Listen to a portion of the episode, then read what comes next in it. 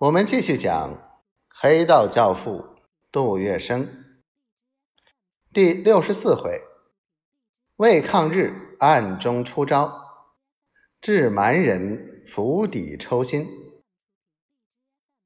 东三省的日本关东军节节推进，一路势同破竹。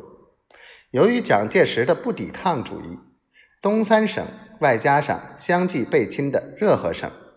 将被日本皇军全部占领，日本正向中国大陆胜利进军，这一事实使所有旅华日人气焰高涨，趾高气扬。他们深信整个中国大陆即将沦为日本的属土，因此，当上海高街抗日大道全面抵制日货时，大小商店争先恐后的退回货物，旅户日人更觉得这是不可容忍的。骄狂的气焰使他们丧失理智，他们也迅速组织起来，设法对抗，凶残横暴的发动攻击。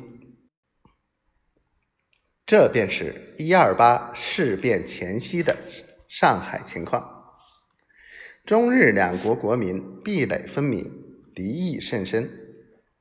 他们在从事淞沪之役爆发的前夕，中国人和日本侨民的相互敌视、咒骂、打架、械斗，甚至于破坏和暗杀、纵火、爆炸。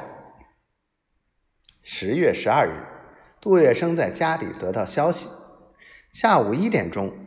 日本人将在北四川路日本小学举行居留民大会，于是他开始做一连串的部署。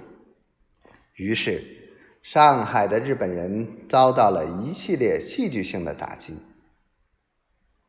一点钟，日本人的居留民大会准时集会，出席的日侨人数超过四千人之多，会场情绪是冲动。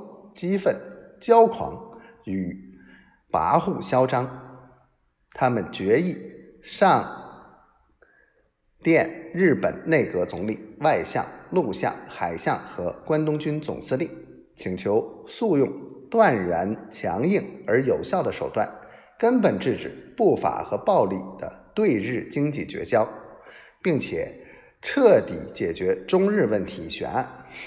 会场日人。群情汹涌的宣称：“为达成上项目的，我居留民有忍受任何牺牲的觉悟。”